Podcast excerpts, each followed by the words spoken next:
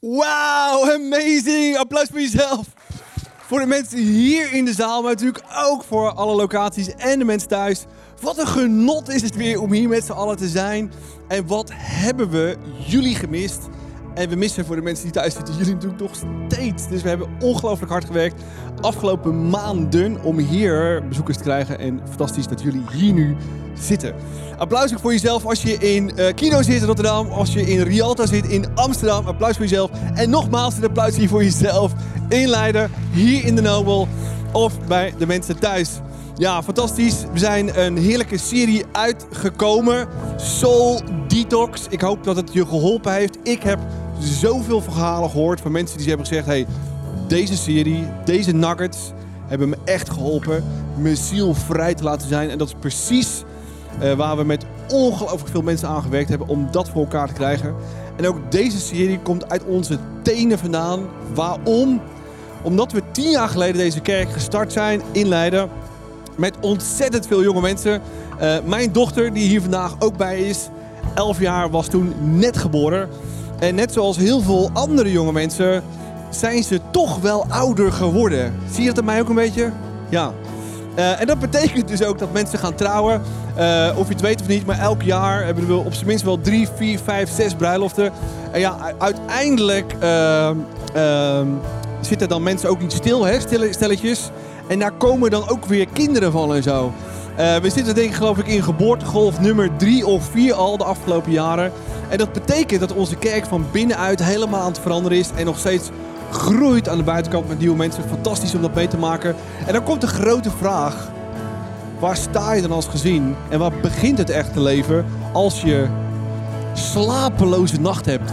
En daar gaan we het vandaag over hebben. Daar gaan we het de komende weken over hebben. Waar het echte leven begint. Maar niet voordat we samen hebben gebeden. Jezus, dank u wel dat u hier bent. Dank u wel dat u uw kerk bouwt. Dank u wel dat u tien jaar geleden ons de voorzet heeft gegeven om een kerk te starten hier in het centrum van Leiden. Met zulke ongelooflijke jonge, gepassioneerde mensen.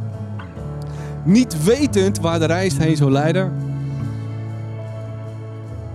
Maar het is één grote ontdekkingsreis geweest tot op de dag van vandaag. En we zijn nog lang niet klaar.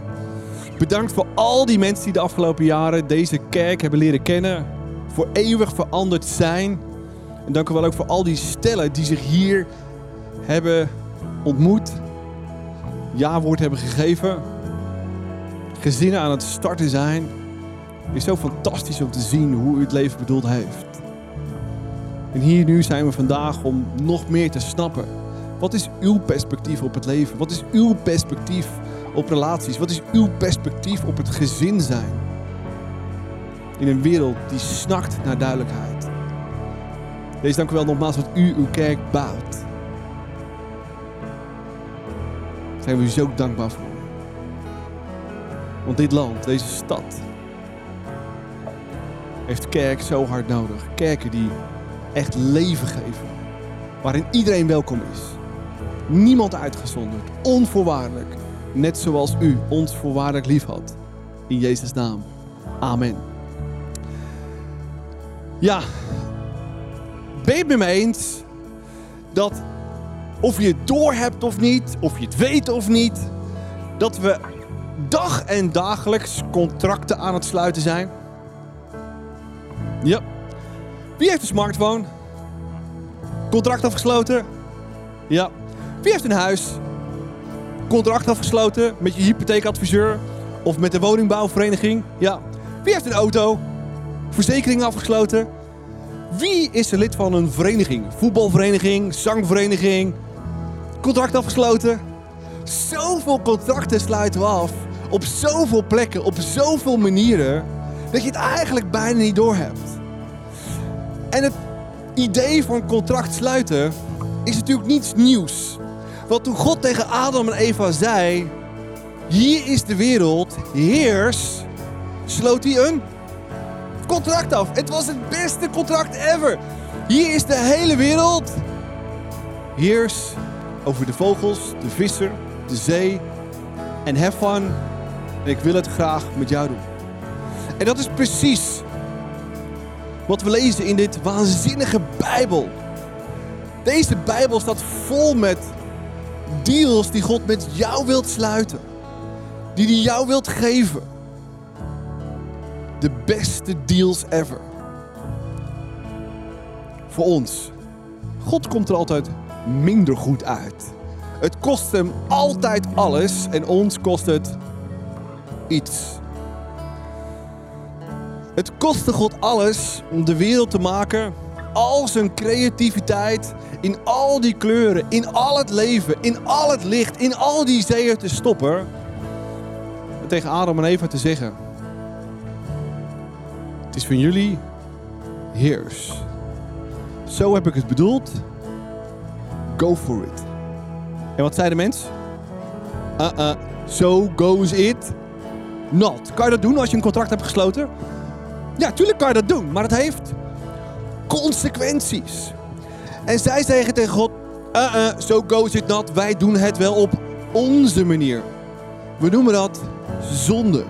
En als zonde in ons leven komt, voel je dat? Oh yes.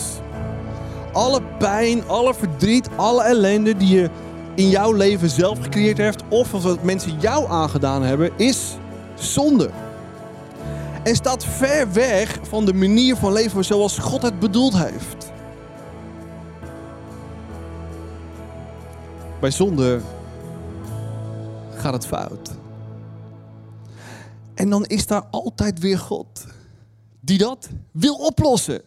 Dan is er altijd weer God die zegt: hey, ik wil je verder helpen. Ik wil een nieuwe deal met je sluiten. En die deal was Jezus. Jezus kwam als mens naar deze wereld. Hij kwam als Gods zoon van een perfecte hemel naar een totaal niet perfecte aarde. Om met ons te zijn. Die vaak zo ver afleven van Gods manier van denken, van voelen en van leven. Wat echt overvloedig leven geeft.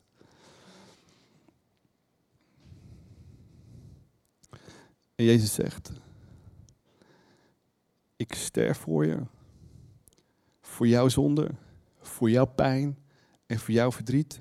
En Jezus maakt het daarmee zo ontzettend persoonlijk. En als ik hier nu aan de mensen hier vraag, of bij jullie thuis of in de locaties, waar heb jij het meeste spijt van in je leven? Wat draag jij als een lode last nog steeds met je? Dan hebben we allemaal iets groots, of minst iets kleins. Maar als we naar het kruis kijken, en we kijken omhoog en we zien Jezus hangen en we weten dat hij voor jou aan het kruis ging, dat hij jou nu vandaag recht in je ogen kijkt. En tegen jou zegt, hé, hey, dat deed ik voor jou. Om jou te vergeven. En we zeggen dank je wel tegen dat kruis. En we zeggen dank je wel voor het offer wat u bracht. Dank u wel voor het contract, voor die nieuwe deal, dat u dat voor mij deed. Dat als ik mijn zonde aan u beleid en vraag om vergeving, dat er dan echt in, de, in het universum een beweging plaatsvindt. Dat mijn zonde van mijn schouders overgeheveld worden naar die van Jezus. Kun je voorstellen? Is dat niet halleluja, praise the Lord? Jullie breken het nog steeds niet af. Dat is wat het is. En als je dat nog nooit gedaan hebt, waarom zouden we dat dan niet hier nu op dit moment doen? En als je wilt, dan kun je met me meebidden. Het is zo simpel om die deal te sluiten met Jezus. Zeggen, weet je wat, ik heb het vernacheld. Ik heb het fout gedaan. Ik wil u in mijn leven als vergeving. En ik wil uw raad en advies. En principes voor het leven die mij echt leven geven. Waarom niet nu samen doen? Jezus, dank u wel voor wie u bent. Dank u wel dat u voor mij aan het kruis ging. Dank u wel dat u zoveel van me houdt, onvoorwaardelijk. Ik kan niets terugdoen om perfect te worden. Ik kan niets terugdoen om die last die ik me draag kwijt te raken. Maar u, God almachtig, houdt voor mij, stierf voor mij. Dat als ik u omarm, dat offer, dat cadeau accepteer, dat er iets beweegt in het universum, dat mijn zonde, mijn fouten, mijn pijn overgeheveld worden naar die van uw schouders. En mij vergeeft. En ik echt vrij kan zijn.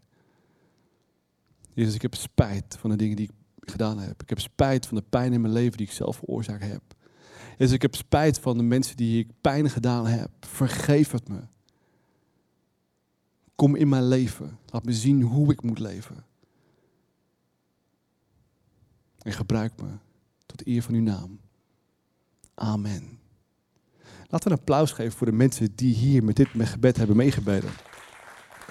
Het lijkt zoiets kleins, maar het is zo ontzettend groot. En als je meegebeden hebt, weet dan één ding. Er gebeuren twee dingen. Eén, die last is voor altijd goed en weg. Ja, sommige mensen willen die last nog steeds terugtrekken op je schouders. Doe het niet. God, voor God is het weg. Weg is weg. Dus trek het niet naar je toe. Oh, ik, nee, het is weg. En het tweede wat gebeurt is, zodra je leven van Jezus geeft, je omarmt dat offer, word je deel van Gods familie. Gods familie is awesome, toch? Ja, het enige wat Jezus bouwt is zijn familie. voor God gaat het maar om één ding. Familia. Familia. Wat zouden we zijn zonder? Familia. En dat is, nu weten we extra hoe belangrijk het is om familia te hebben met goede koffie en goede wijn en de vino en de drankjes en de hapjes. Om familia te zijn. Snappen we het als meer als ooit tevoren? Wat, we, wat echt familie is en wat we missen als je het niet mag? Meer dan ooit tevoren.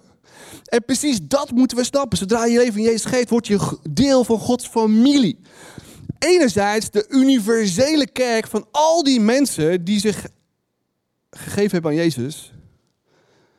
Anderzijds, niet universeel, maar heel lokaal. In dit geval ICF. En het moet ook zichtbaar en tastbaar zijn. Wie zou er lid willen zijn van een universele kerk waarin je nooit elkaar ziet? Sommige mensen zeggen, ja, ik ben lid van de universele kerk. Ja, bij wie? Ja, maar dat is universeel. Ja, maar wat nou als je een probleem krijgt? Ga je dan ook naar die universele mensen toe? Die je op een of andere manier gaan helpen? Nee, familia moet fysiek, zichtbaar, tastbaar zijn. Dat als je een issue hebt, dat je naar iemand toe kunt gaan. Snappen we nu het idee van small groups binnen ICF? Snappen we het idee? Small groups is waar je door dik en dun elkaar nodig hebt. Ik heb een beeld meegenomen hoe Jezus zijn kerk leidt. Jezus is, lezen we in de Bijbel, is het hoofd van de kerk. He's the king, Lord of Lords. Hij is de directeur. En de kerk, mensen, gezinnen, jongeren, ouderen, dat is zijn bruid. Dus de bruidegom en de bruid. De directeur en de directrice. Beide gaan samen. En hij leidt zijn kerk stap voor stap. En hij deed het op een waanzinnige manier, die we stap voor stap vanochtend gaan bekijken. En gaan zien hoe ontzettend belangrijk het is. Om op zijn manier familie te zijn en familia te zijn als uh, kerk. Nou, ik hoop dat je je leven gegeven hebt. Ik hoop dat je een familia bent van Jezus. En ik hoop dat je weet dat Jezus is het hoofd van zijn kerk. Hij bouwt zijn kerk. Wat is de job van Jezus hier, nu, nu op dit moment? Hij heeft maar één job. Ik bouw mijn Kijk, punt. Dat is het enige wat hij doet. En de vraag is, bouw je ook zijn kerk? Bouw je ook zijn familia? Of is het een beetje erbij? Komen we straks nog op terug. Oké. Jezus bouwt zijn kerk. Hij gaat voor, hij is de bruidegom. En de bruid die volgt, weemoedig als een slaafje of als een prinses. Als een prinses, als een bruidegom, die heel veel te vertellen heeft. En precies dat beeld hebben we nodig om te snappen hoe we als jonge gezinnen in deze kerk zouden moeten functioneren. En want als, we, als ik nu de vraag zou stellen, oké, hoe denk jij, in welk bijbels perspectief een gezin, christelijk gezin, zou moeten functioneren? Is het of heel lang stil, uh, of je krijgt duizenden antwoorden. Waarschuwing, vandaag gaat het over gezinnen. Dat betekent dus niet dat de rest slecht is, en niet bij hoort. Nee, we focussen vandaag op gezinnen. En dat betekent als je vrijgezel bent, jong bent, oud bent, alleenstaand bent, dat je mee kunt kijken, hoe heeft God het gezin bedoeld? Of als je op zoek bent naar een heerlijke man of vrouw, dat je denkt, wat voor man of vrouw zou ik nodig hebben om dat christelijke gezin, zoals God het bedoeld heeft, ook echt vorm te kunnen geven. Capies? Oké, belangrijk. Dus krijgen we allemaal duizenden e-mails van Arie. Ja, en iedereen hoort er toch bij. Iedereen hoort erbij, dus kijken. Maar vandaag hebben we het over het gezin. Oké. De eerste gedachte die we moeten hebben is: familie is een eenheid gemaakt om wat? Kinderen te nemen zodat ze je slaaf zijn. Uh, familie te zijn zodat je je kunt vermenigvuldigen. Familie te zijn zodat je seks kunt hebben. Nee, we zijn gemaakt, jij bent gemaakt om God te eren. Familie is gemaakt om God te eren in de eerste plaats. Lees met me mee wat er staat in 1 Corinthians. Wat u ook doet, wat u ook doet, wat u ook doet, is eer God en doe het ter ere van God. Kun je alle dingen in je leven als persoon of als gezin uh, met heel veel soorten motieven doen? Ik heb maar één motief. Ik doe alles tot eer van God. We hebben afgelopen 14 dagen gekampeerd. Ja, bevroren nachten. Heerlijk! Oh! En dan is het vrij makkelijk om, oh ja, ik heb een papiertje laten vallen. Ik laat het wel liggen. En ik ruim het niet op omdat het kampreglement zegt dat ik het moet opruimen. Weet je waar ik het voor opruim? Omdat ik Gods schepping wil eren. Dus ik doe dat tot eer van God. Vanmiddag komen mijn ouders op de borrel. Om mijn moeder te eren voor Moederdag. Alle applaus voor alle moeders. Amazing voor al wat die mensen doen. Nou, natuurlijk wil ik mijn moeder eren. Maar tegelijkertijd wil ik God eren en bedanken voor mijn moeder. Alles tot eer van God. Matthäus zegt het volgende. Meester, wat is het allerbelangrijkste gebod in de wet van Mozes? En Jezus antwoordde, als hier gevraagd wordt in Jezus, wat is het allerbelangrijkste? Zou hij dat het minst belangrijke noemen? Of het tweede belangrijkste, of het derde belangrijkste? Nee, hij noemt dan het allerbelangrijkste. Heb de Heer uw God lief met heel uw hart, met heel uw ziel, met heel uw verstand. Eigenlijk met alles wat je hebt. Dit gebod is het eerste en het aller, aller, allerbelangrijkste. Jezus leefde tot eer van zichzelf? Nee, tot eer van God. Dat is wat we moeten snappen. We leven tot eer van God. Het gaat nooit om ons. Uh, om wie gaat het in deze maatschappij tegenwoordig? Met alle social media platformen? Me, myself and I! Woo! Maar God zegt, het, ik ben je middelpunt. In de afgelopen serie hebben we gekeken dat onze ziel Weet je wat onze ziel het heftigst nodig heeft? Een centrum, een vliegwiel, een middelpunt. En als God niet het middelpunt van je leven is, zul je altijd lost en verdwaald voelen. God is het centrum. En voor familie geldt precies hetzelfde. Want waar is familie voor gemaakt? Waar is het huwelijk voor gemaakt? Om seks te hebben, om te vermenigvuldigen, om kinderen te maken, zodat je het leven makkelijker kunt maken. Pak dit, pak dat, pak de krant, ga voor me afwassen. Nee, dat neem je niet. Wat is nou precies de bedoeling? God te eren en hem op nummer 1 te zetten. En dat is zo, dat blijft zo en dat verandert niet. En natuurlijk zal de boze er alles aan doen in deze tijd om dat beeld totaal anders te laten zijn. Dat is ook de grootste valkuil van social media. Als ik op social media ben, wil ik dankbaar zijn voor wie ik ben.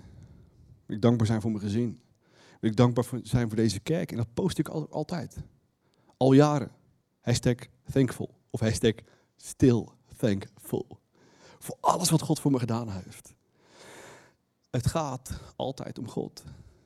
En gezien is fantastisch. Ik heb een quote meegenomen. Gezien, het is zo simpel dat het fantastisch is.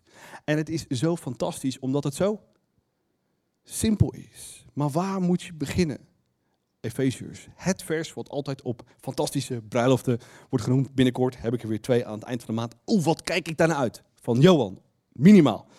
Oké. Het tweede gedachte is... Het wordt, het wordt echt zweten hè, vanochtend. Zijn jullie klaar voor? Zijn jullie hier klaar voor? Het wordt echt zweten. Hè? Mannen, jullie gaan het echt zwaar te voortduren krijgen. Woe! Wees ik heb er heel zin in. Het tweede gedachte is onderwerp u aan elkaar uit ontzag voor Jezus. Efeze zegt, onderwerp u aan elkaar uit ontzag voor Christus Jezus zelf.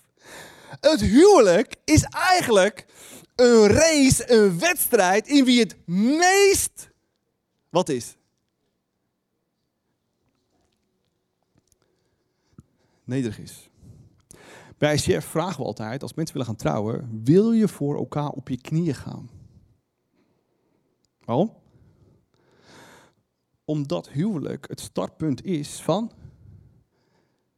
nederigheid. Omdat huwelijk het startpunt is van de afbraak van me, myself en I.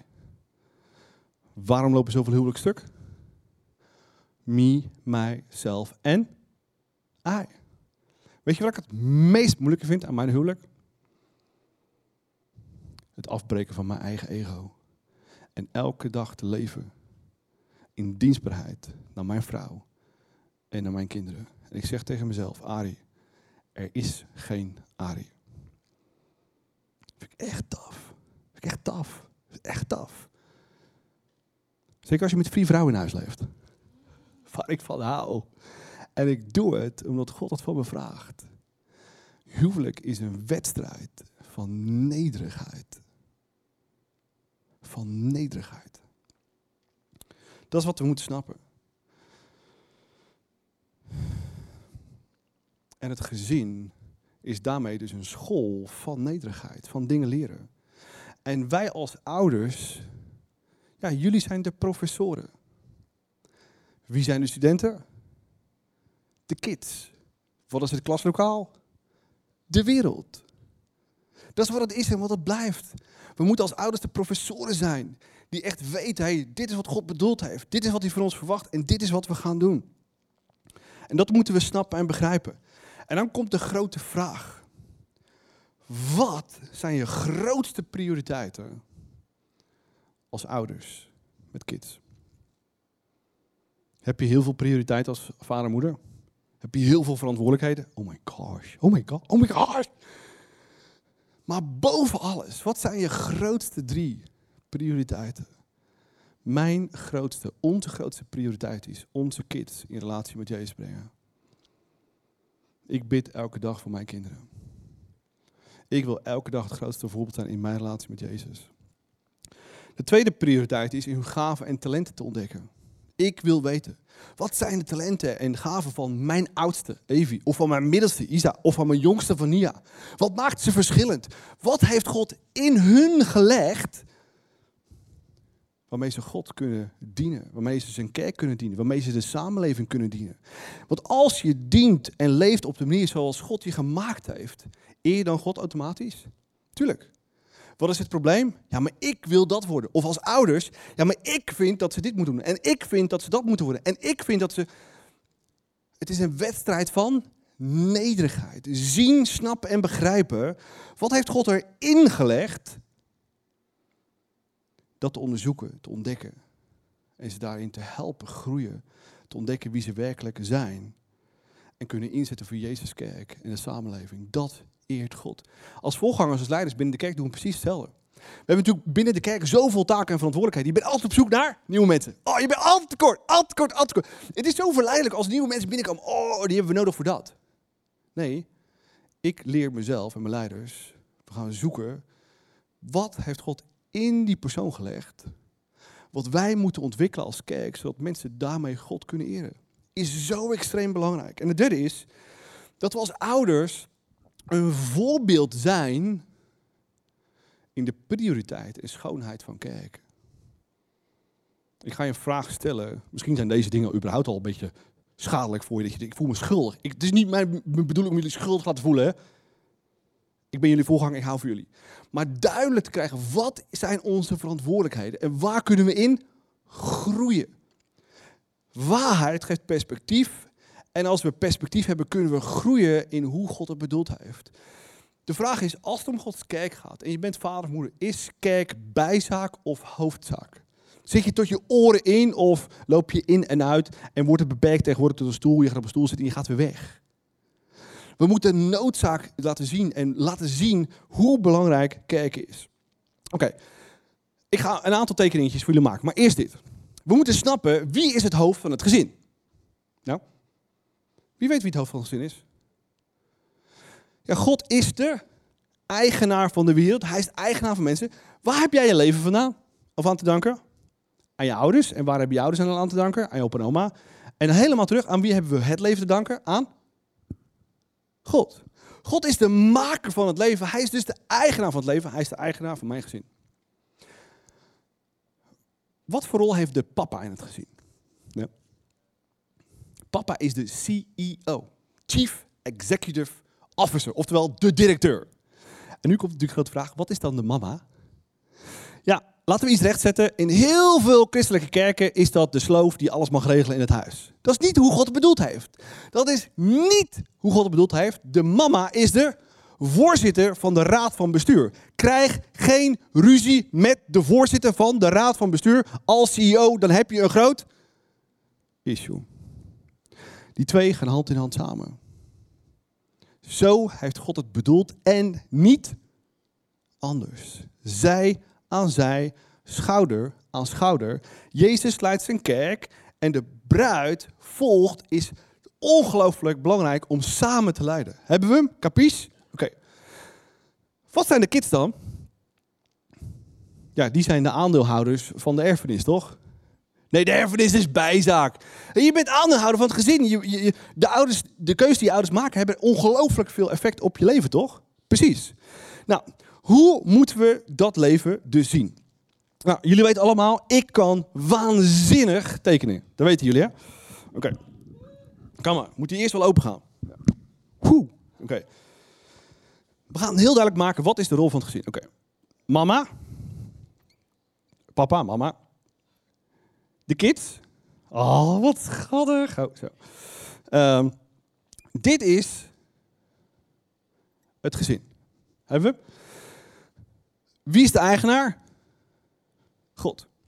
Het gezin is de hoeksteen van de samenleving.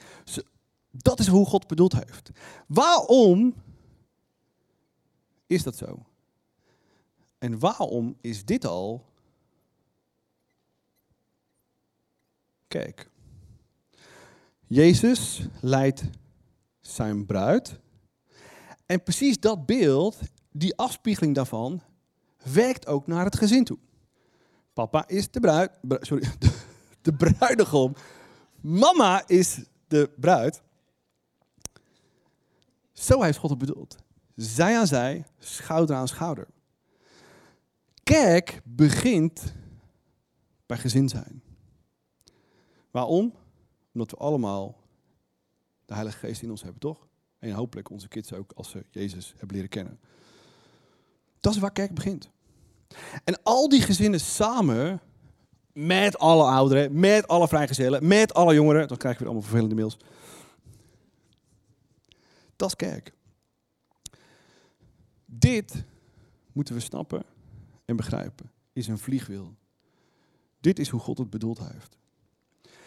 Als we dit snappen, dan weten we ook wat de prioriteiten zijn van andere dingen in ons leven. Hebben we nog meer dingen in ons leven? Ja, natuurlijk hebben we veel meer dingen in het leven. We hebben ons werk, toch? We hebben activiteiten. Voor mij is dat zeilen. Oh my gosh. mis ik enorm. Um, reizen. En wat denk je van sport? Sport belangrijk? Extreem belangrijk. Maar het centrum van dat alles is het gezin en Jezus kerk. Als we dit snappen en begrijpen, verandert alles. Is dat in de wereld net iets anders? Ja, wel degelijk. Het is net iets anders. Maar dit is heel belangrijk om te snappen en te begrijpen. Ik ga het je uitleggen hoe en waarom aan de hand van Efeziërs. Efeziërs 5 zegt het volgende. De man, zijn jullie klaar mannen? Weet je het zeker dat je klaar bent? De man leidt zijn vrouw zoals Christus zijn gemeente leidt. Hij gaf zijn leven om haar te. Oh my gosh, dit is heftige shit. Dit is echt tough cookie. Mannen, zijn jullie bekend bij jullie vrouwen vanwege jullie dienstbaarheid? Dat je alles wilt opofferen voor haar, zoals Jezus dat deed. Staf, hè? Ga je voor in je gezin? Neem je de lead? Of moet je vrouwen elke keer bij oren pakken en... Schat, wat gaan we nou doen? Schat, wil je dit regelen? Of zeg je nee, ik loop voor in dienstbaarheid, in proactiviteit. Ik ben net als Jezus, neem ik de lead. Punt uit. Is taf koekje, dit? Taf koekje. Oké. Applaus voor alle mannen. Ja. Ik vind dit taf. Ik vind het taf als voorganger. Ik vind het taf als vader om de lead te nemen, visie te hebben, te leiden. En samen in mijn kerk mijn core team mee te nemen. En samen ook mijn vrouw mee te nemen. En niet alles voor te bepalen, maar samen daarheen te gaan. Oké. Het wordt nog iets heftiger. Komt ie.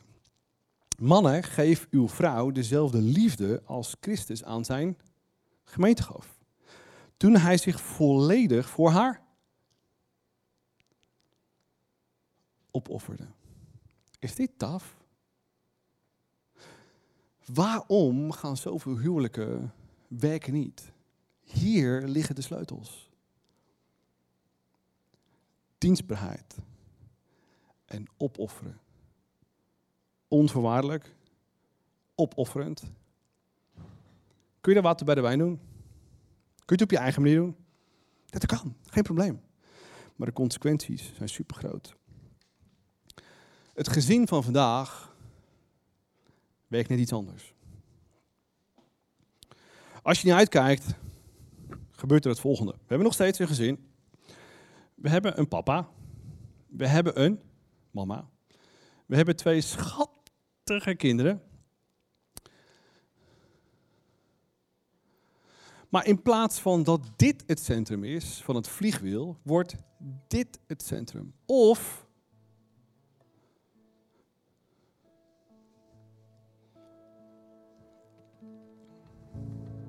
Komt ie.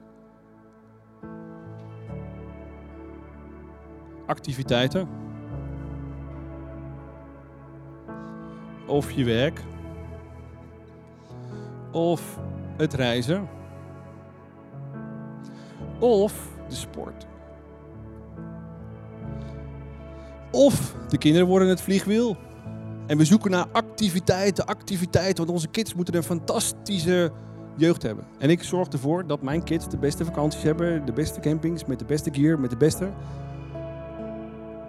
Maar het is niet het centrum van ons gezin. God is het centrum. En als je niet uitkijkt, dan wordt of kids het centrum. Als je niet uitkijkt, wordt activiteit het centrum. Of als we niet uitkijken, dan wordt werk het centrum. Mannen, je werk is niet het centrum van je leven. Je gezin is het centrum van Gods aandacht. Of deze. Reizen, ik moet reizen, ik moet de wereld zien. Reizen is goed, maar is niet het centrum van je leven. Wat we moeten snappen van dit beeld is.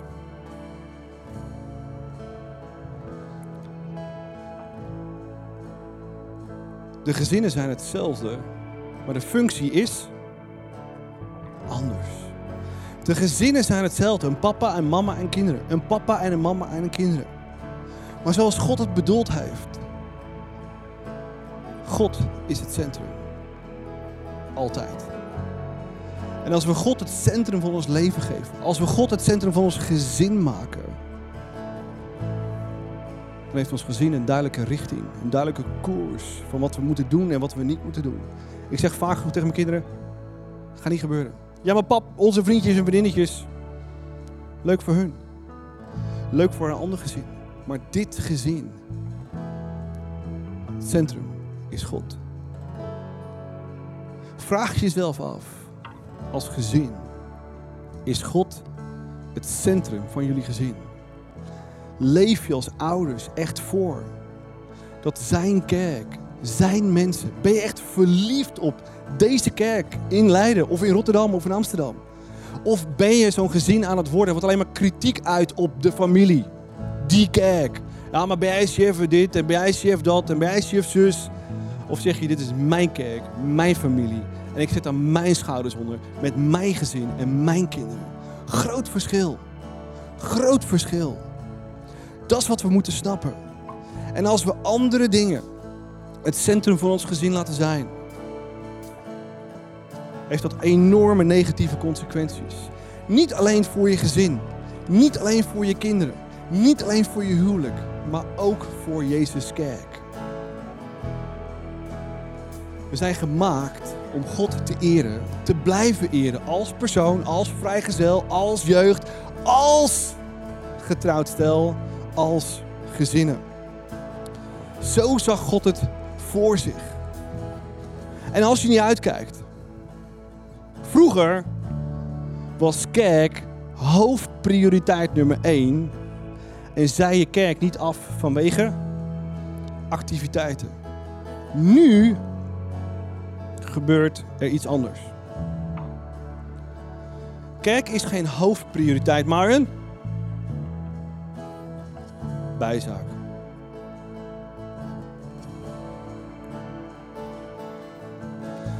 Je skipt kerk natuurlijk vanwege activiteit of je werk of vanwege je reis of wat dan ook. Als dit een bijzaak wordt, als God een bijzaak wordt, verandert alles. God maakte Adam en Eva. Zodat hun aandacht en tijd elke dag uitging naar Hem. Zodat God alles hun kon geven en kon zegenen om te heersen over de vogels, de vissen en de zee. En er is in die duizenden jaren niets veranderd. Mensen veranderen.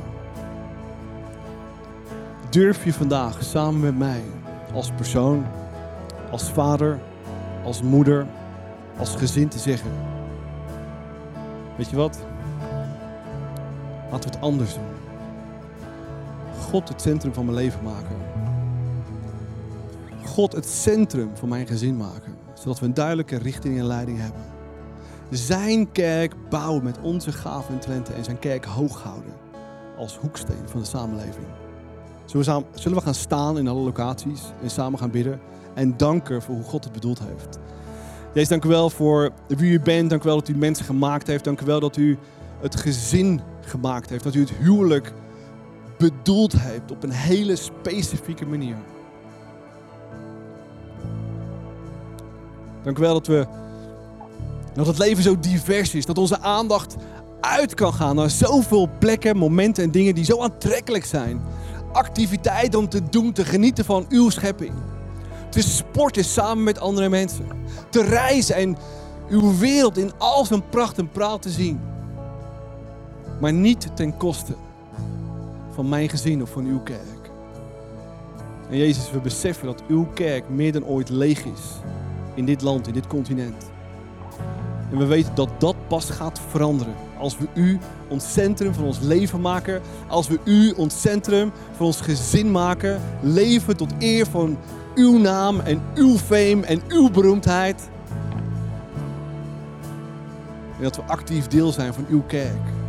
Als levende stenen, als levende offers. Om uw kerk te bouwen. Lokaal, zichtbaar, tastbaar te maken.